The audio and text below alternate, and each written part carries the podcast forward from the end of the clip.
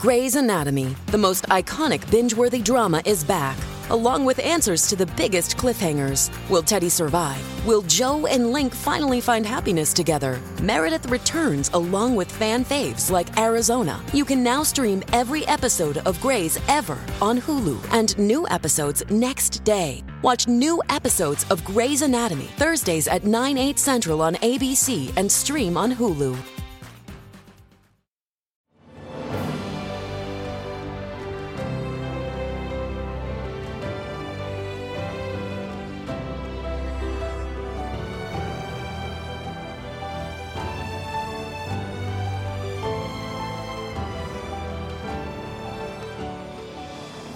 Welcome to the newest episode of Beyond the Fame with Jason Fraley. I'm your host, Jason Fraley, picking the brains of the top filmmakers, musicians, and artists of our time. Tomorrow marks the 10th anniversary of author Gore Vidal's death on July 31st, 2012. I spoke to Oscar winning filmmaker Morgan Neville and co director Robert Gordon when they visited AFI Docs in 2015 to screen their documentary Best of Enemies about the 1968 political debates between the liberal Vidal and the conservative William F. Buckley Jr. I'm here with Morgan Neville. and Robert Gordon. And these guys are the co-directors Yep. of Best of Enemies, which is one of the big films at AFI Docs this year. Um, it's a documentary about the famous 1968 debates between liberal Gore Vidal and conservative William F. Buckley Jr. And uh, you know, it was nationally televised, so it was a big deal at the time, and probably some lessons still for us today.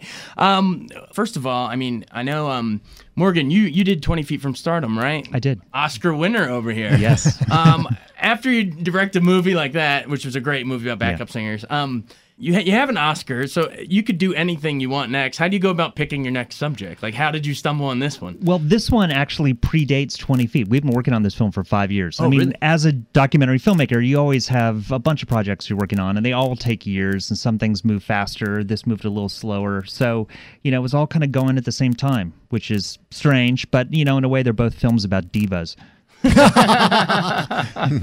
And you don't mean each other, right? You- All right, cool. So then, then what was the inception of this idea then? Uh, we came across a bootleg DVD of most of the raw 1968 debates between Gore Vidal and Bill Buckley, and they screamed of co- contemporary relevance to us, um, but apparently not to anyone else. It took us a long time to, to get, uh, you know, to get the financing together because people kept saying, "Wow, this is all very interesting, but how does it matter to today?" And now that people see it, their common response is, "Wow, I can't believe how relevant that is to today."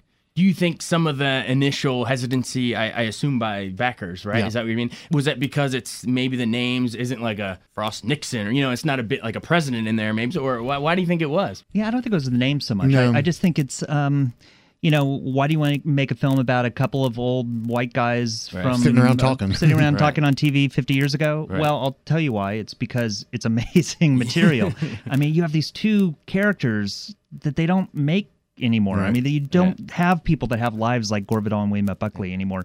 And these were like public intellectuals that occupied this really interesting space in America where they were on uh, news shows and The Tonight Show and Laugh-In all at the same time. I mean, they were writing books and in the news, and uh, and people loved them. And the most interesting thing, though, is that they hated each other's guts. Yeah, and feared each other too. It's more than hate. It's actually deep-seated fear that the other would take down that the ideas of the other would take down the country. So you see them engaged in verbal blood sport. So they hated each other, but they did. Did they at least respect each other's skills? Like this guy could take me out, kind of a thing. That's kind of yeah, what yeah, I'd say respect. Um, they came to respect. They Right. came to respect out of fear. I suppose if you fear somebody, it means you respect them in some way. Right. But this is not best of frenemies. Right. It's best of enemies. Like there was no friend in their relationship at all. It's pure, unadulterated enemy. Aptly titled Yeah. for a reason. Um, you mentioned that it had relevant lessons for today. I mean, what um, what specific things you know? Maybe if our listeners are trying to decide whether to go out and see it, what are some what are some of those issues that are very very relevant?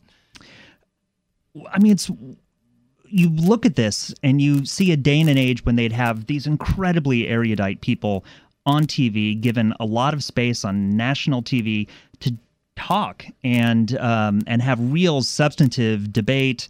uh, at times. Sometimes it's ad hominem attacks, but to really um, represent the the right and the left, and I feel like. Uh, we don't have much of a public square anymore to have that kind of debate. So much of what's happened with commentary has gone to cable news where people tend to debate with themselves or with straw men, and you don't get that real kind of exciting exchange of the left meeting the right.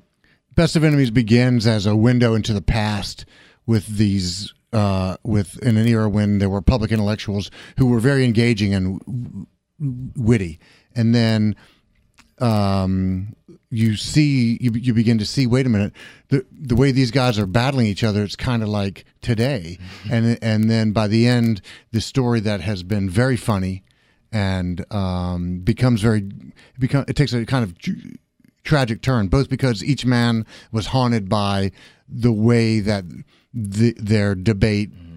ended up the the way they acted on TV they drew bad blood from each other, and then also the roots of, as Morgan said, the roots of uh, of cable punditry today can be seen here. This attracted a lot of ratings and um, became sort of the norm for TV, the fire without the substance. Absolutely. Do you think, I mean, just do you think it's the whole format of cable that it became um, almost like the right and the left have their own echo chambers where they're tuning into what they already want to hear and it's just kind of recycled to fit that mold as opposed to one national audience watching these two guys on stage a broader audience as opposed to this fragmentation of already your beliefs yeah i mean on the one hand you could say everybody has a voice now and because of the internet everybody can say something right.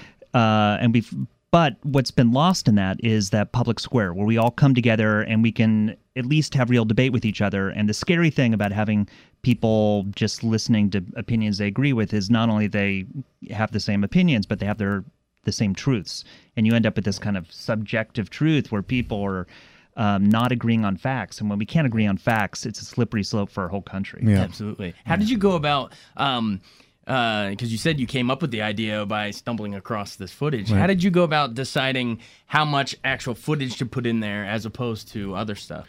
That's life in the editing room. You know, uh, you you go in there with your material and you find what's the best part.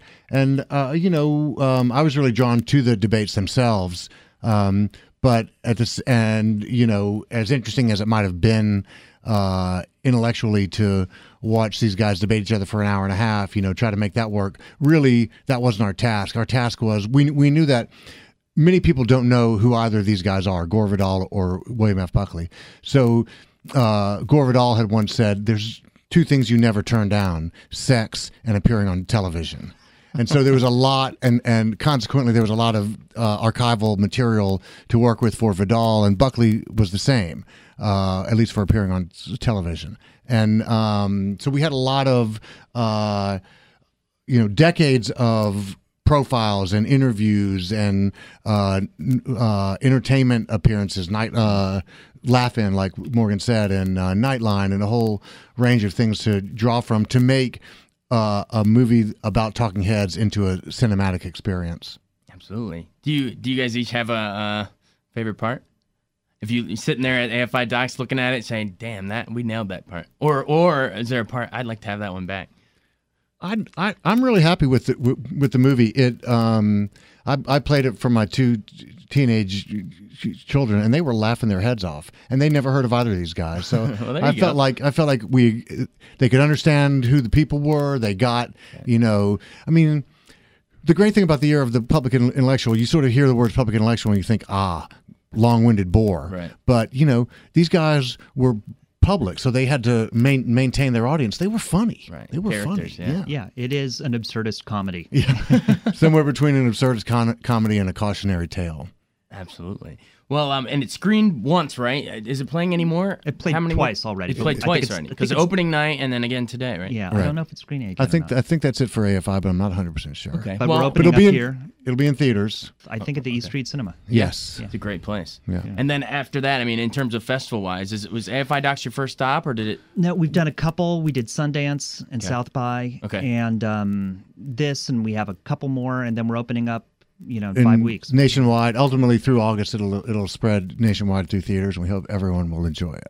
Absolutely. Well, if you missed it at AFI Docs, it sounds like you still have a great chance to go see it. So, um, gentlemen, thanks so much for taking the time to come in here and for making the movie and bringing these uh, these old debates, making them new again. Because really, it's it never goes away. Past this prologue, you know. Thanks for coming in. Th- Thanks you. a bunch. Thanks for having us.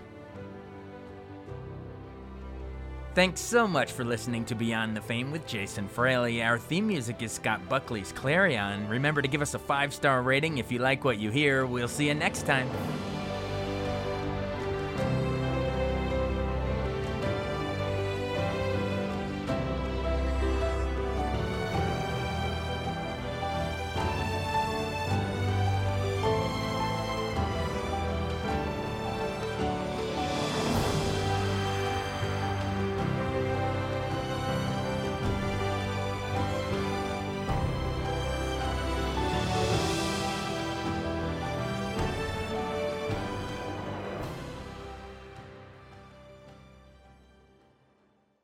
I wanted to take a second to tell you about an app I really enjoy. Living in the DC area is great, and Podcast DC gathers all of the local shows that I like all in one local app health, sports, local news, politics, and so much more. Podcast DC is the new local app with hundreds of DC area podcasts to choose from. I can earn exciting rewards just for listening and share the podcasts I love instantly. Available in the App Store or in Google Play, listen local with Podcast DC.